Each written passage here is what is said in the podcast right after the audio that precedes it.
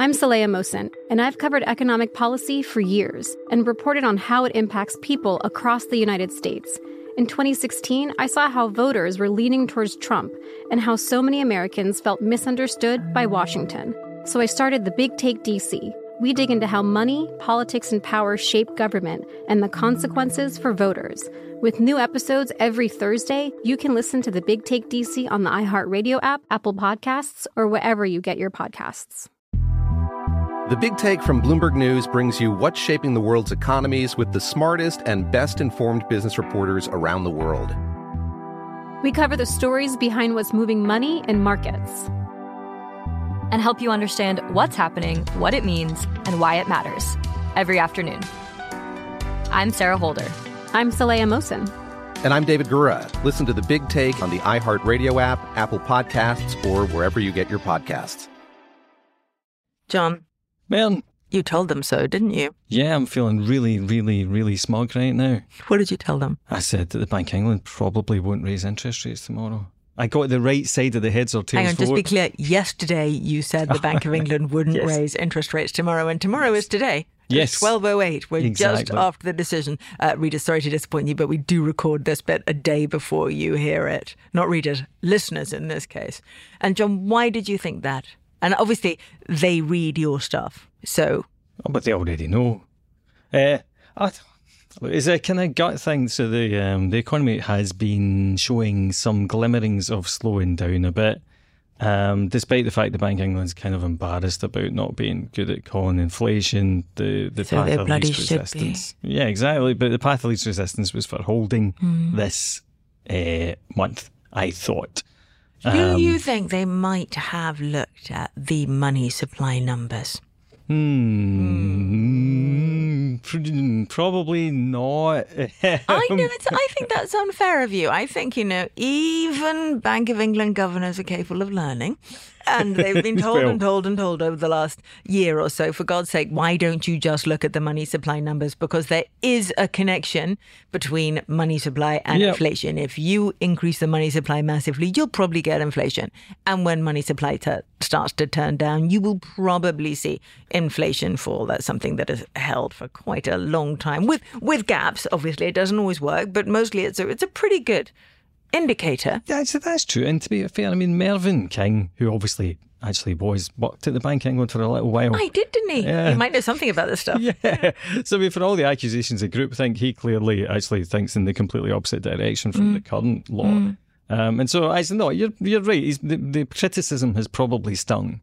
Um, and given, but he's, mm, yeah, but I mean, then they get you know Ben Bernanke coming in to check their they're working, and uh, I'm not entirely sure that Ben is a massive kind of fan of money supply. I reckon they'll come stuff. to you soon and ask you to go in and check they're working. I do hope so. So do I. And I hope they pay you well for it as well. And give you one of those defined, Defined- benefit Mm, pensions. that's what I'm those ones. RPI linked. RPI, yes. Oh, um, why We should did- do that Why together. they even want Let's go to together. come down? Bank of England will come in together. We'll check any old model you like, but we can tell you in advance they're all wrong. Right. What does this mean, John? They listen. We we think, or I think, and I think you think as well, Yeah. that interest rates they're not going to go down in a hurry. We're trying to get a little bit of back to the old normal. We're trying to get to a point where interest rates are higher than inflation, and uh, Well, yeah, the higher than inflation, and well, well, usually what happens is the wages are a bit higher than inflation in Mm. the Bank of England rate. Certainly before two thousand and eight, um, was always higher than inflation.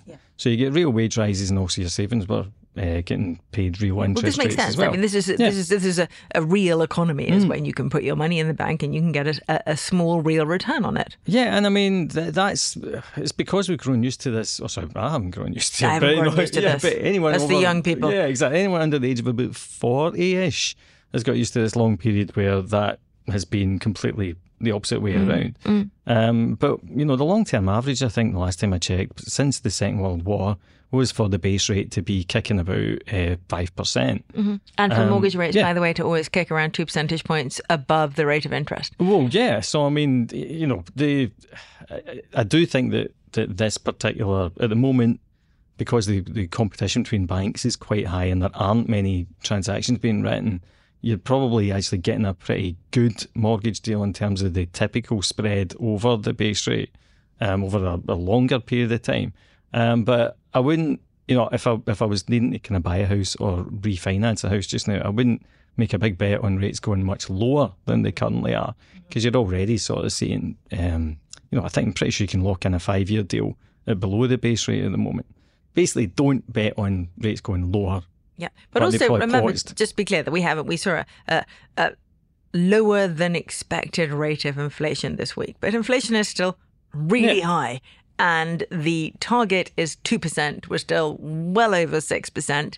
And apart from anything else, if you want to be honest about inflation, or if the Bank of England wants to be honest about it, I mean, there's a big if there. But you know, let's say they do want to be honest about it, you really should. You really should. If you're being, if you're doing this stuff properly, you should get inflation down below two percent and you should keep it there for a considerable amount of time to even things out to a long-term average of 2%.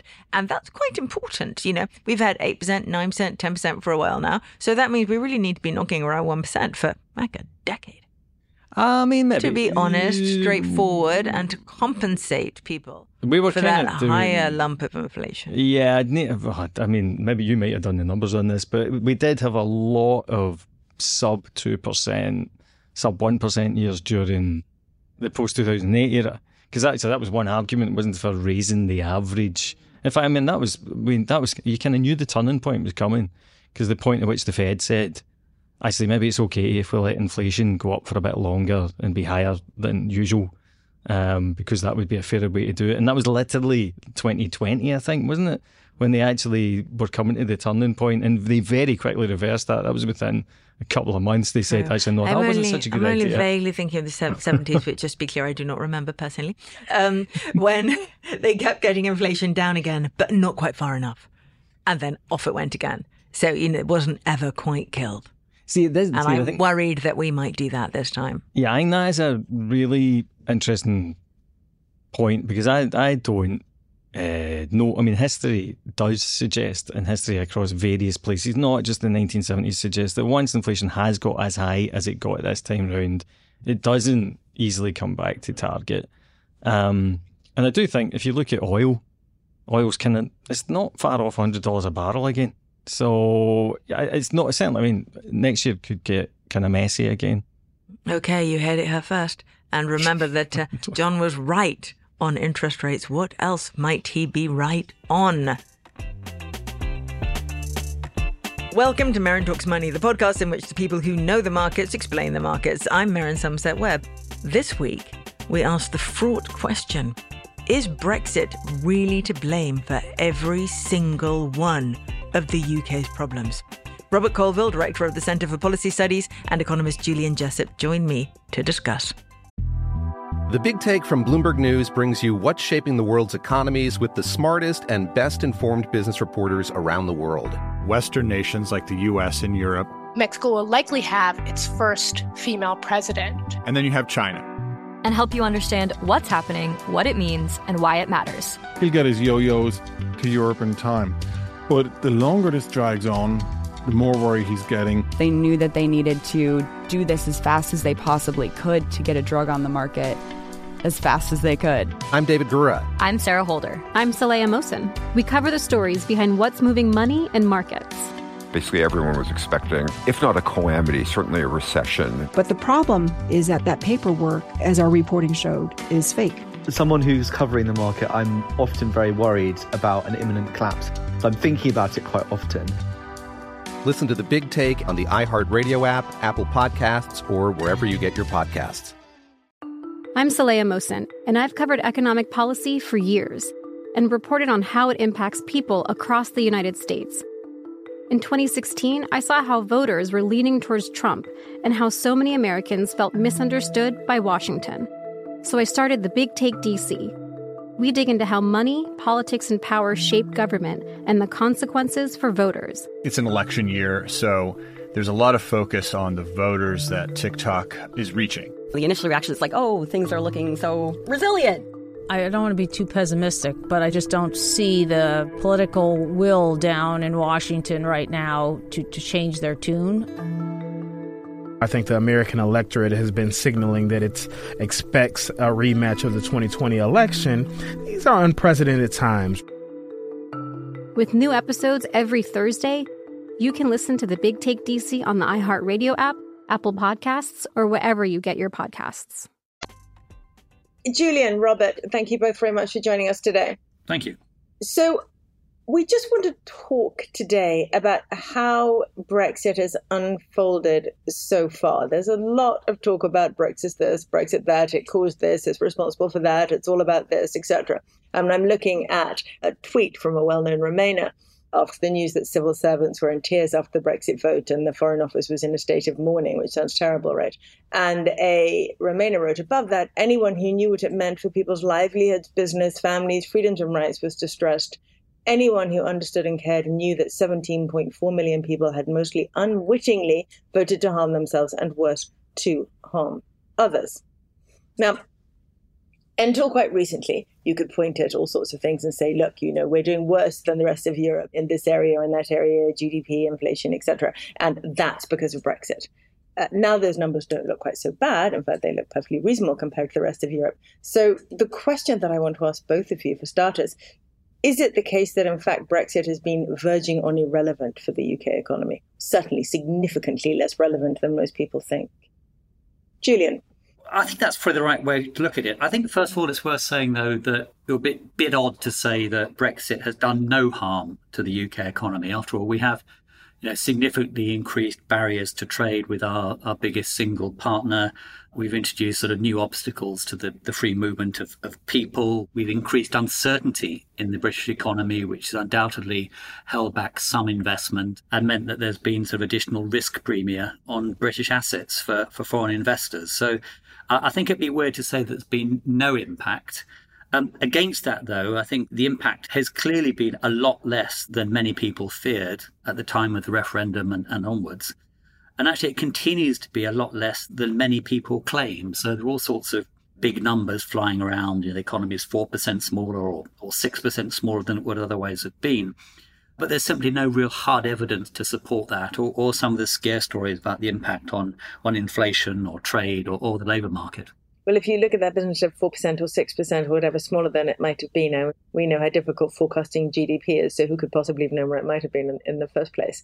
Let's talk about where we know it's had a negative impact first, shall we? You've got immigration, but of course, we haven't seen any fall off in immigration. It's just a different kind of immigration, right? And, some may say that it's a better kind of immigration because they're using a point system to allow higher skilled people into the country rather than consistently relying on low cost labor is much better for productivity. So, uh, immigration is a really interesting place to start because actually, a lot of people I know who are quite skeptical of Brexit actually regard our sort of post Brexit migration regime as a relative success. So, we have, as you suggested, reduced our dependency on, on cheap labour from Europe and actually made it easier for us to bring in more highly skilled labour from the rest of the world. And if, if you look at the aggregate numbers, then you know, record net migration over the last year or so, it's a bit hard to say that Brexit is a major factor behind the labour shortages that we are facing. That said, it undoubtedly has caused some problems in some sectors. It's very hard for you know, the hospitality industry, for example, you know, swiftly to switch from one type of, of worker to another. And there have been some quite big adjustment costs in, in other areas as well. But overall, I would argue that this, this is a good example of something that perhaps shouldn't have worked in theory, but does seem to have worked in practice, which is that, you know, real wages have risen or at least not fallen by as much as they would otherwise have done. That is forcing companies to, to rethink how they use labour. And it's probably one factor contributing to some slightly better news on investment recently. So I think I'd actually regard the sort of post Brexit migration policy as a success rather than a okay, failure. You're not doing very well on finding the negatives, Julia. Robert, what about you? Can you can you find a genuine negative for us?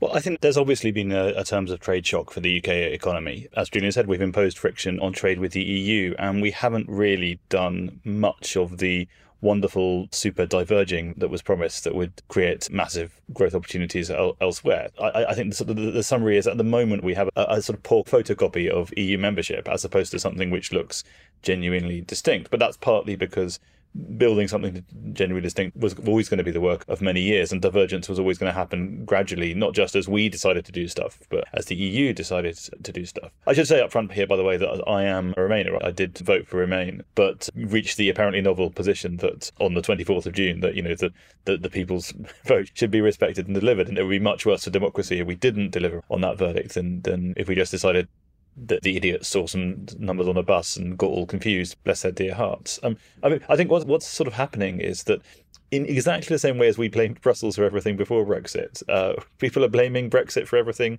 after Brexit. I mean, on, immigration, for example, um, it, it's certainly true that there's a change um, when the new arrangements come in. But what sends all the people from Europe home is the pandemic. That's what that's the you know the huge great thing that happens. Likewise, the reason we start then in recruiting um, health service workers en masse from other countries is the pandemic and the strains on the health service. I mean, effectively, the, the sort of totemic immigrant switches from being the, the Polish barista or Polish plumber to being an Indian or Filipino healthcare or, or social care worker, and that's really kept the NHS afloat. Just to, to echo that, if you, if you look at other countries, so Germany, for example, is in a very similar boat when it comes to labour shortages. Uh, and part of that is that a large number of you know, migrant workers went home during COVID, often to, to countries like Poland that are now doing relatively well, and they simply not come back. Now, of course, Germany is still a member of the European Union, but it's got you know pretty much the same problem in the in the labour market. Um, other countries you can look at in Europe, like the Netherlands, for example, um, their core inflation rate, so that's inflation excluding food and energy, is, is proving just as sticky as ours um, for for similar reasons. Again, nothing to do with with Brexit because of course, the Netherlands is still a member of the European Union, but they're also facing labour shortages, um, the legacy of high energy costs being passed through into all sorts of other bills, um, and a, and a tight, tight labour market. So not only we're we not an outlier in terms of headline GDP, so the overall size of the economy, uh, but also if you look at individual things like the tightness of the labour market or what's happening to inflation, there are plenty of countries in Europe in exactly the same position that we are. I, I would add there are obviously individual companies which have had many logistical difficulties in importing or exporting products from the EU that you know, their life has become unnecessarily complicated and might become even more complicated if we were to impose the full range of protections agreed for food for example. Likewise, a new HGV drivers. There's, there's just all kinds of reasons why it becomes less attractive to drive a lorry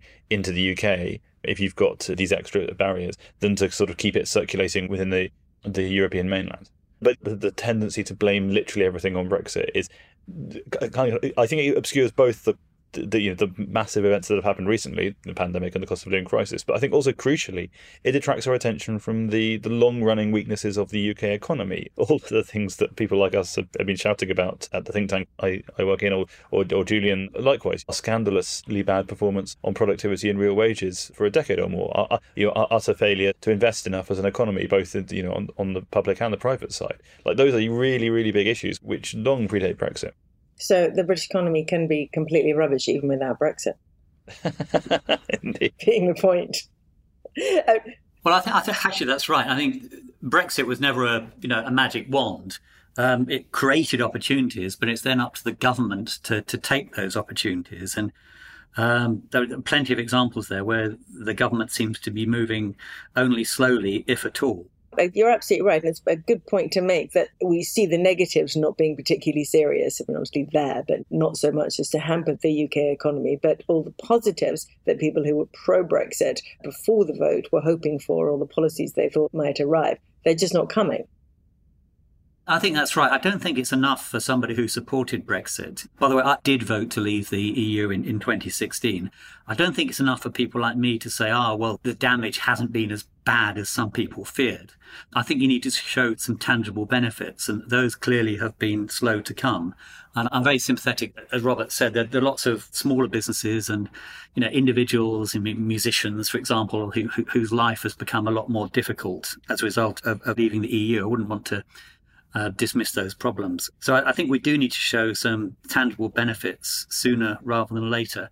Um, there are a few things I can point to. I, I, think the new trade deals that are being done are an important step in the right direction. We're moving faster than the EU is on other things. For example, reform of um, agricultural policies, reform of some of the regulations holding back the financial services sector. So there are some things that we can point to. But I think things need to get a lot better in the next few years before those of us who did vote to leave the EU can really say that things are heading in the right direction. Yeah, we need the government to do something. Is that how you see it, Robert? I, I think so, but I, I th- don't think you can underestimate the um, the level of well European dysfunction. I mean, I think in, in the macro picture, the the, the, the, the extraordinary gap is between uh, American growth and European stagnation. And obviously, um, the fact that they didn't depend on Vladimir Putin uh, selling them gas is uh, has been a sort of contributing player in that. But it genuinely seems, you know, if you look at the, where the big companies are being created, where the growth is being created, where manufacturing is going, where investment is going, like the fact that we're struggling on those things is not a uniquely British phenomenon. We are, despite Brexit, we are a European economy, and we look pretty much like many of the other European economies. Um, and I think that I think that's a really important issue to address. It may be, it, it hopefully could be, that Brexit gives us the opportunity to do more things to, to galvanise that. I think one of the startling things about Brexit is we've just all completely lost interest in what Europe is doing and are now completely underreporting pretty much anything that's happening in, in Brussels, which I think is really interesting. But, you know, for example, on digital services uh, and technology, you know, our legislation is bad, their legislation looks worse. Mm. So, what do you put the good big gap between growth in the US and growth in, in European economies and in the UK down to?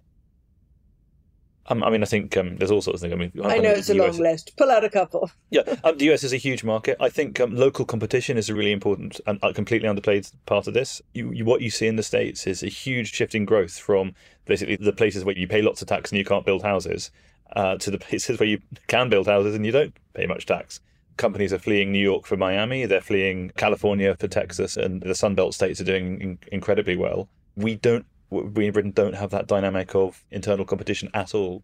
Well, we and could, also, of course, um, if Scotland and also energy prices, tax rates. obviously. Um, we Well, could have Scotland hasn't internal competition. If Scotland could cut them, not keep putting them up, then uh, you know British companies might flee to Edinburgh and Glasgow. Well, the, the case for the union would, would be proved.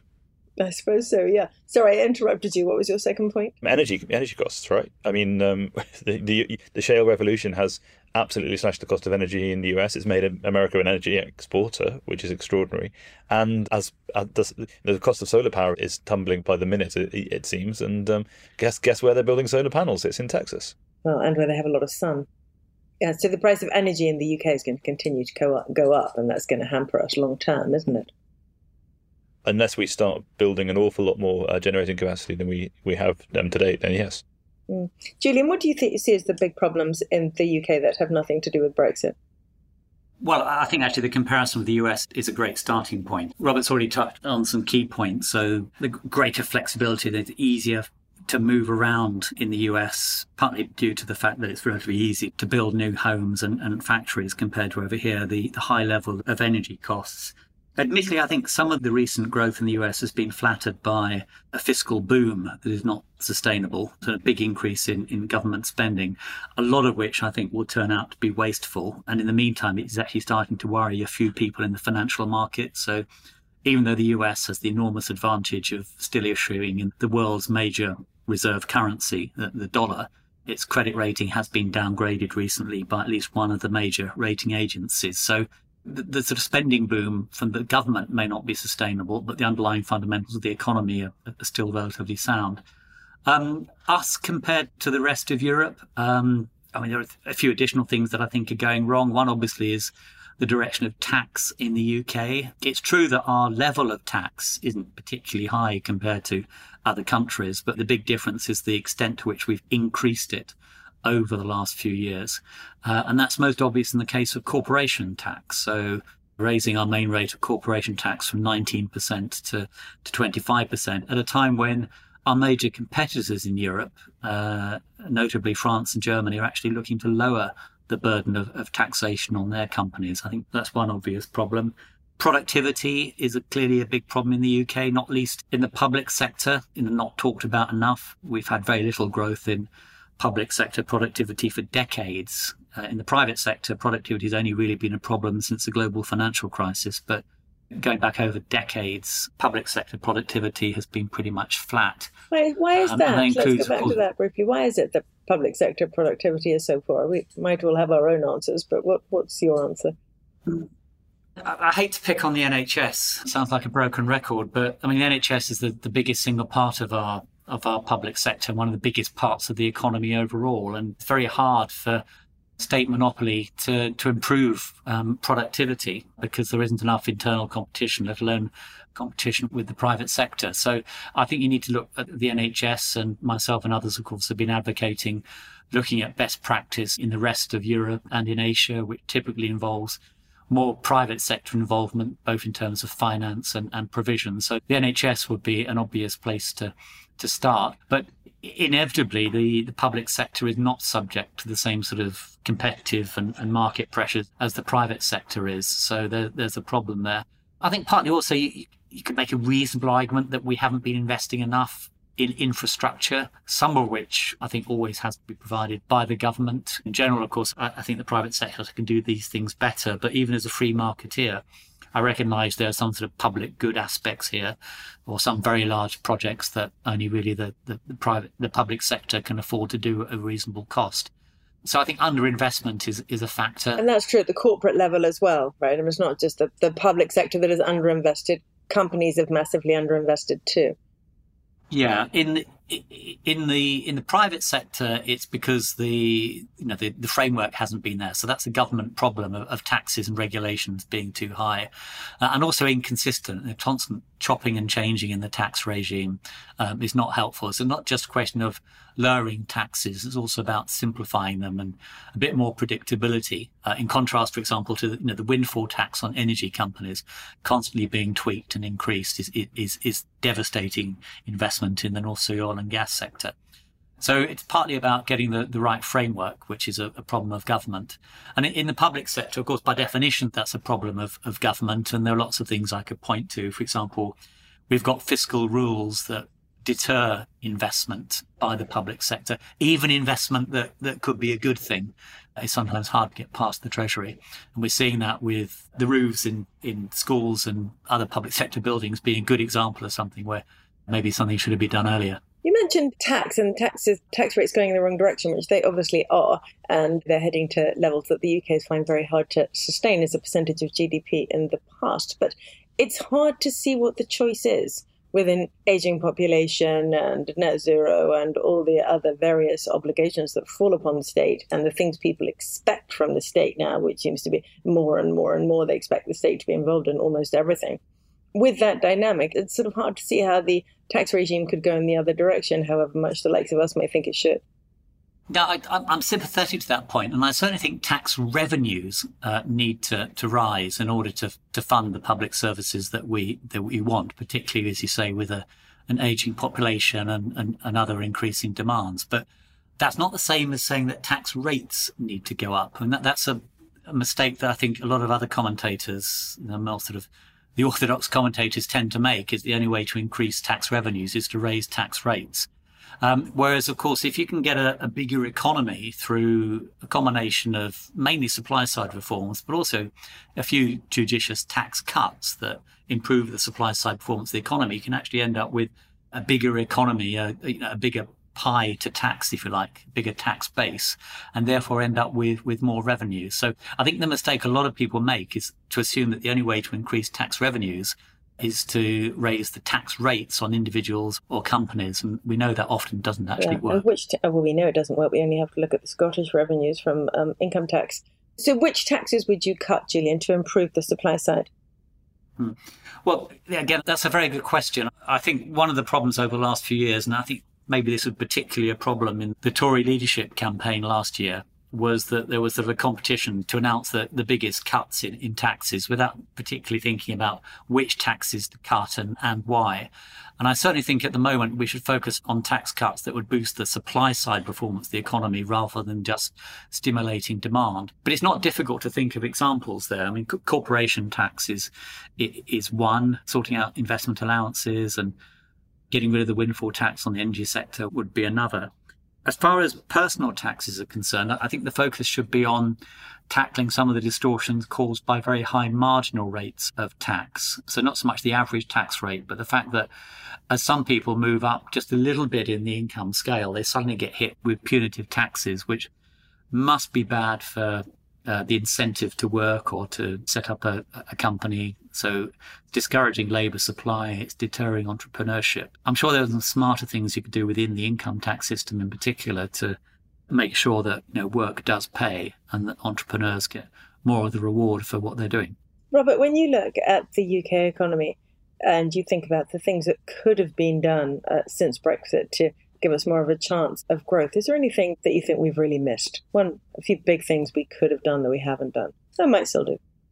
Yeah, um, so obviously I, I agree with um, Julian on, on, on, marginal tax rates, um, and um, when we've done a lot of work on this, um, stamp duty in, in both its forms is, a, is a, just a classic transaction tax, which is coming up the economy, both on houses and shares. there are loads of pinch points within the tax and, and benefits system. I mean, the big thing, which will not surprise anyone who's ever read anything I've written, is is housing. We have underbuilt by more than four million houses since the Second World War compared to our European competitors. And this is awful for people's life chances, but it's also awful for the economy because we find it increasingly hard to match uh, the most talented people to the most productive jobs because they can't afford to move to where those jobs are. And in fact, we've, we've moved rather than sort of accelerating house building, we've moved in the opposite direction um, because of resistance from effectively sort of the Tory Tory grassroots. The other big thing is regulation, and again, this is an area where the sort of Brexit focus is actually slightly distracting. So We've been doing an exercise at the CPS to look at the burden of regulation, and in, eh, but, in, but in particular how regulation is made.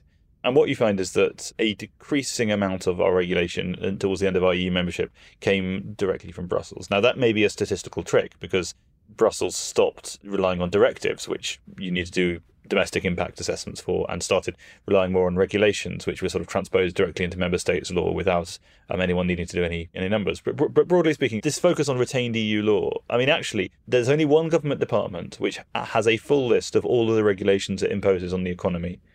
And on businesses and on consumers, there is no attention paid within Whitehall. Compared to, the attention paid to spending within Whitehall is astronomically more significant than the attention to pay to the impact of regulation. There are regulatory impact assessments, but they are basically filled out by the most junior person in the office and once the decision has already been made. There's none of the sort of institutional resistance to regulating that there is to, to spending. There's no equivalent of the Treasury putting its foot down. And indeed, both politicians and the public seem to constantly demand extra regulations. You know, the cry is always something must be done. So I think, um, you know, Brexit is really a, a, wonderful opportunity to take stock and try and do something things differently. Not in a sort of bonfire of the regulations kind of way, but just in like being a lot more strategic and surgical and analytical about the impact the decisions government is making and the impacts they have on businesses and, and consumers. Uh, and that's something we really are only in the pitholes of, I think.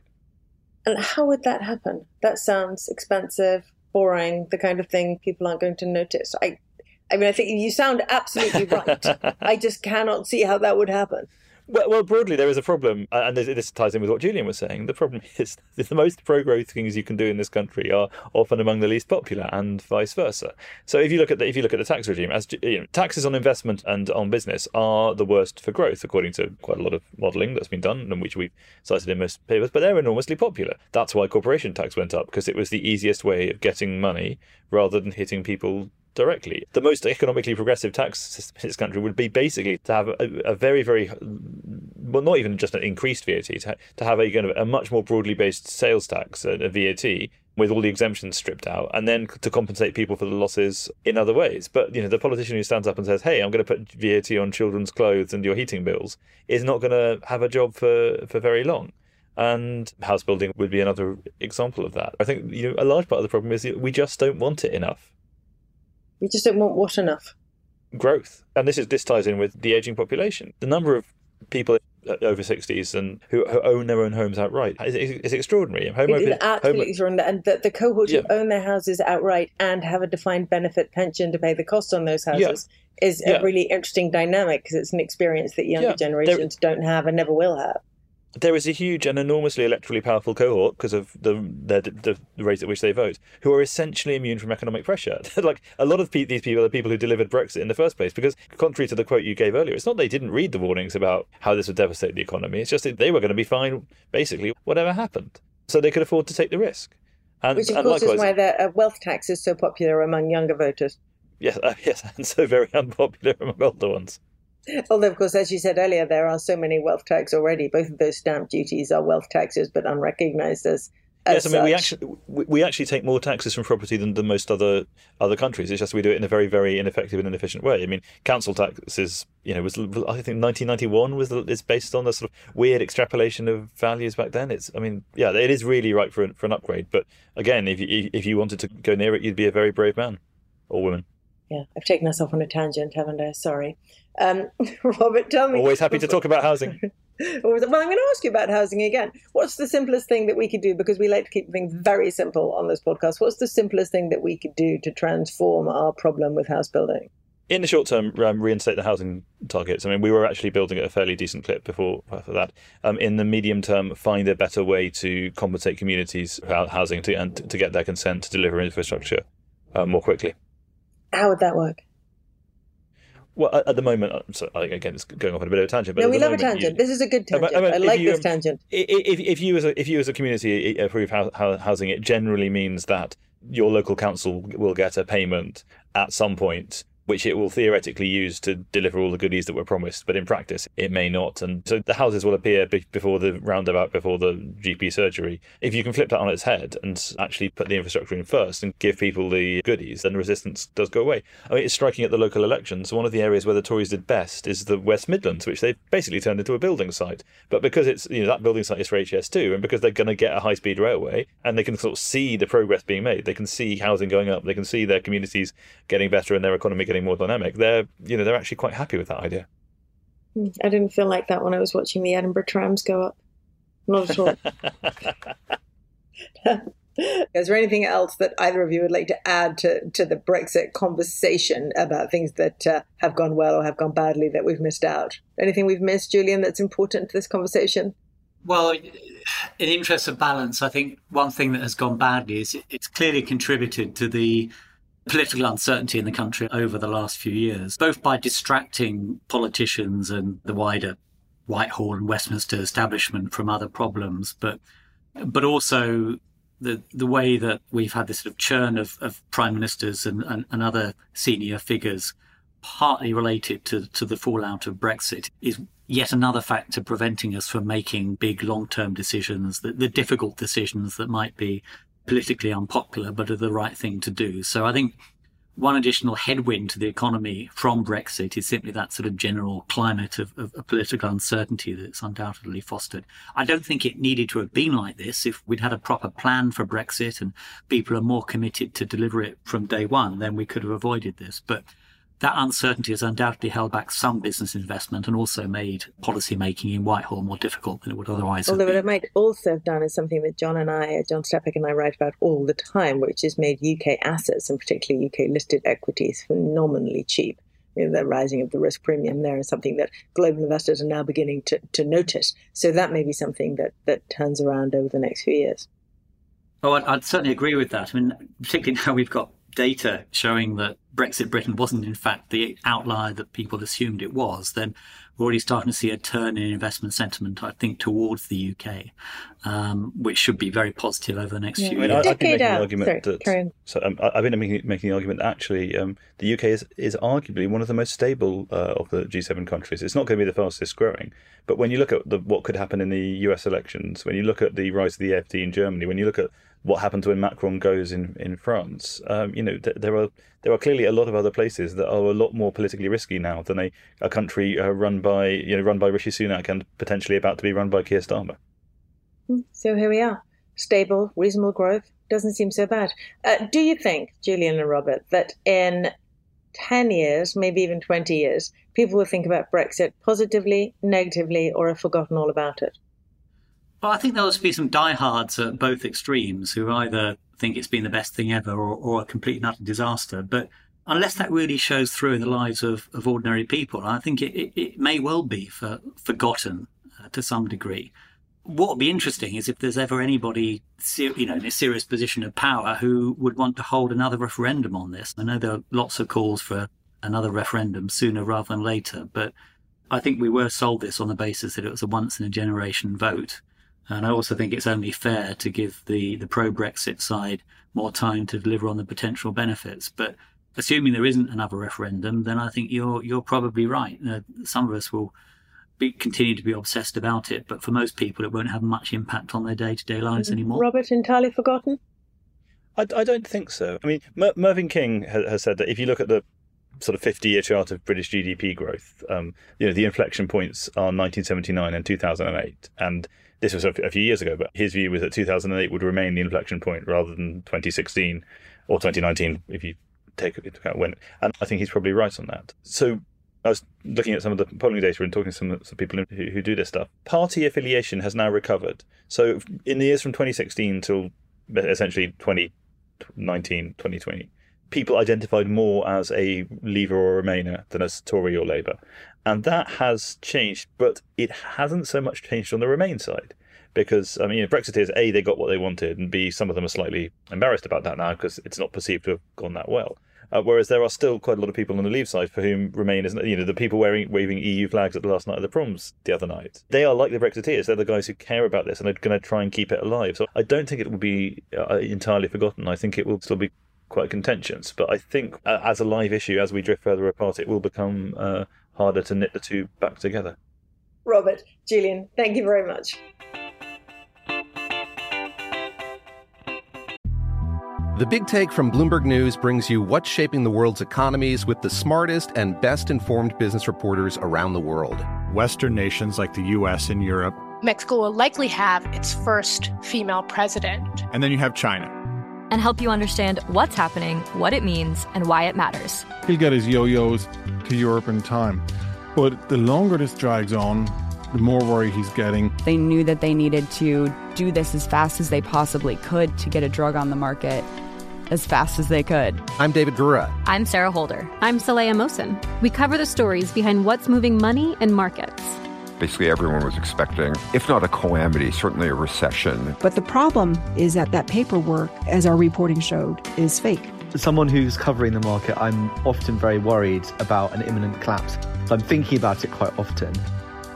Listen to the big take on the iHeartRadio app, Apple Podcasts, or wherever you get your podcasts. I'm Saleha Mohsin, and I've covered economic policy for years and reported on how it impacts people across the United States. In 2016, I saw how voters were leaning towards Trump and how so many Americans felt misunderstood by Washington. So I started the Big Take DC.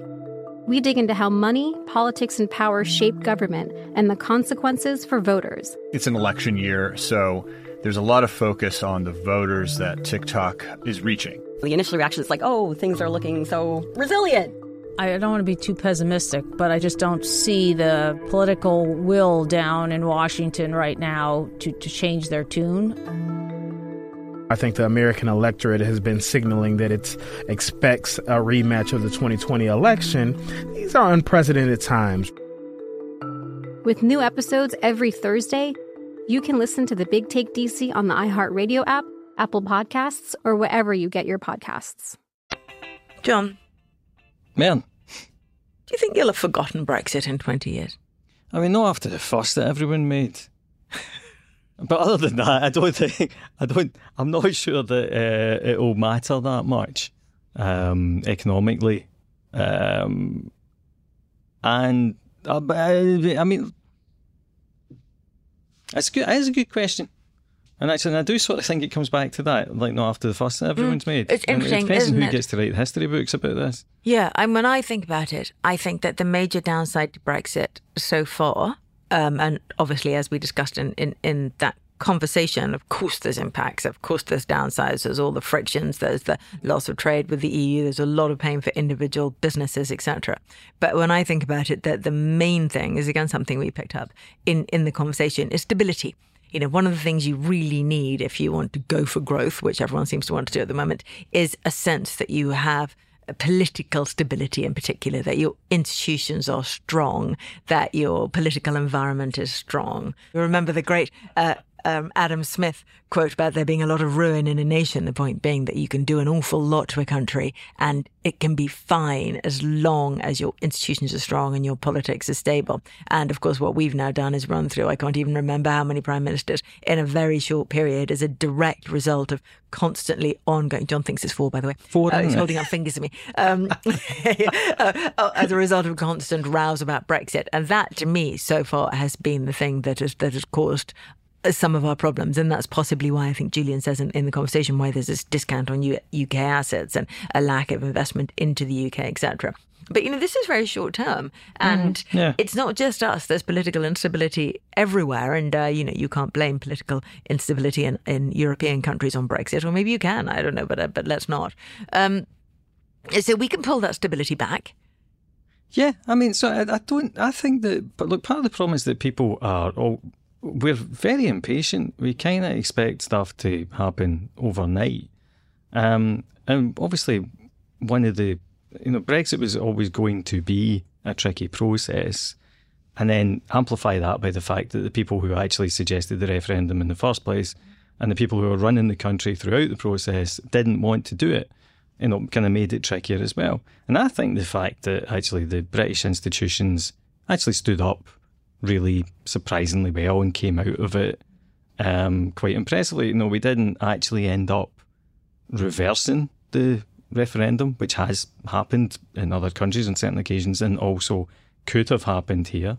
Um, I think everyone got a much better sense of where kind of you know responsibility and sovereignty actually lies in the country, and it wasn't actually that far away from where most people thought it was. Um, and I, I think that I, I don't. I, I struggle to um, view it as being a failure from that point of view. You know, we've, we've come through it. It got done. It was messy. It was bumpy. There hasn't been an epic depression. There hasn't been anything other than a lot of embarrassment.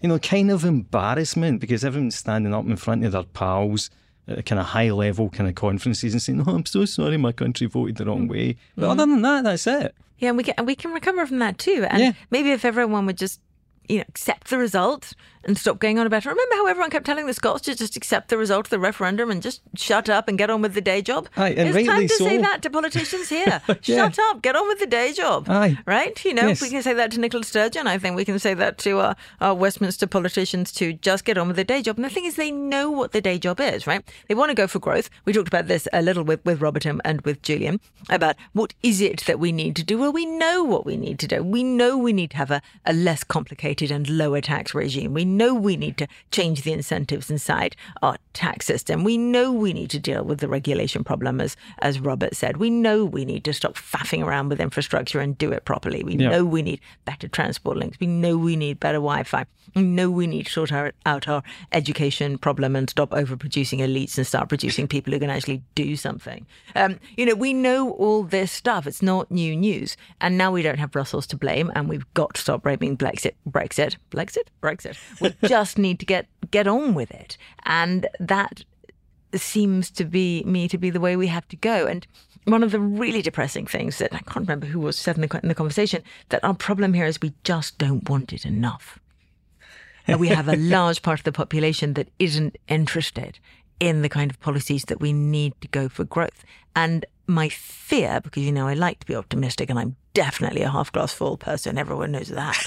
Um, my fear is that it may be that the long term dynamic of an aging population is non stop risk aversion because we have too large a group of the population who have a full incentive to protect the status quo.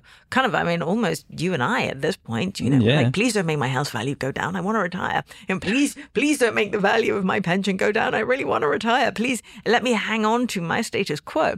And then there's the generation above you and me. Of course, you feel that way more strongly. Mm. You're an increasingly large part of the population and crucially, increasingly large part of the voting population. And that might mean that economies such as ours and all European economies are automatically risk averse and therefore unable to go for growth. That's my big worry. I mean, I, Tell me it's okay. I, I think that's a really good point it, the problem is it's quite a tricky one to measure. I mean, I'd be interested to see because if you know, for all the you know, we talk about older people being more you know conservative or uh, you know kind of wanting to keep their house price wherever it is. Um, I also get the sense that the younger generation certainly comes across as being highly risk averse and sort of you know. Um, for want of a better word, socialist rather than entrepreneurial minded. But I just wonder how much of this is really just perceptions of where we are in the current scale, um, kind of age wise. Um, I don't, I, I don't know that it's about demographics as such. I think possibly it's more about the fact that we've gone through a long period again. Actually, I tend to bring everything back to 2008. And what happened in 2008 is that we didn't let the banking system collapse. And allow the way that he wanted the banking system to collapse, just to be clear, he wanted you to lose yeah, all your savings. Absolutely. That's John Stepek absolutely. for you. Uh, and you know, rise from the ravages of the apocalypse to lead my people to salvation. no, um, no, it's, it's more. There's, but the way we kind of dealt with it seemed very uh, wishy-washy. Even though, you know, yeah, I mean, most bank shareholders would not think that they were treated um, in a with kid gloves. You know, most of them kind of lost all of their money, but I think it's that thing that comes down to we that, they bailed out the banks, and then suddenly everyone thought, well, wait a minute, okay, I need to get bailed out as well, and then you know we had various crises come along where the government got bigger and bigger and bigger.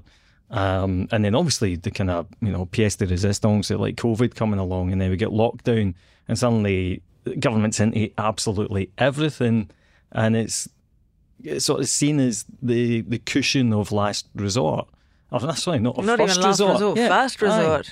So I think it's got much more to do with that than to do with an aging population. We've had a long period of time where the role of the kind of state has been unquestionably increasing, and and I think a And lot Rishi of, Sunak yeah. is supposed to be a small state guy. Aye, yes, yeah. Mm. I mean, he, and the thing is, in relative terms, he probably is a small state guy compared to where the rest of the kind of, or the majority of the kind of um, politicians are at the moment. No one's a small state guy. John, you know what? We're doomed. Thanks for listening to this week's Merryn Talks Money. We'll be back next week. In the meantime, if you like our show, rate, review, and subscribe wherever you listen to podcasts. This episode was hosted by me, Merryn Somerset Webb. It was produced by Summer Sadi. Additional editing by Blake Maple. Special thanks, of course, to Robert Colville, Julian Jessop, and to John Stepek. Be sure to sign up for John's daily newsletter, Money Distilled. Link in the show notes. You won't regret it. Because he's always right.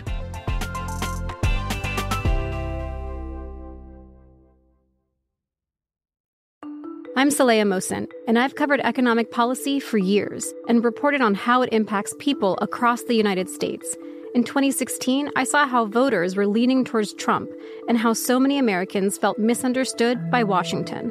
So I started the Big Take DC. We dig into how money, politics, and power shape government and the consequences for voters. With new episodes every Thursday, you can listen to the Big Take DC on the iHeartRadio app, Apple Podcasts, or wherever you get your podcasts. The Big Take from Bloomberg News brings you what's shaping the world's economies with the smartest and best informed business reporters around the world. We cover the stories behind what's moving money and markets. and help you understand what's happening, what it means, and why it matters every afternoon. I'm Sarah Holder. I'm Saleha Mohsin. And I'm David Gura. Listen to The Big Take on the iHeartRadio app, Apple Podcasts, or wherever you get your podcasts.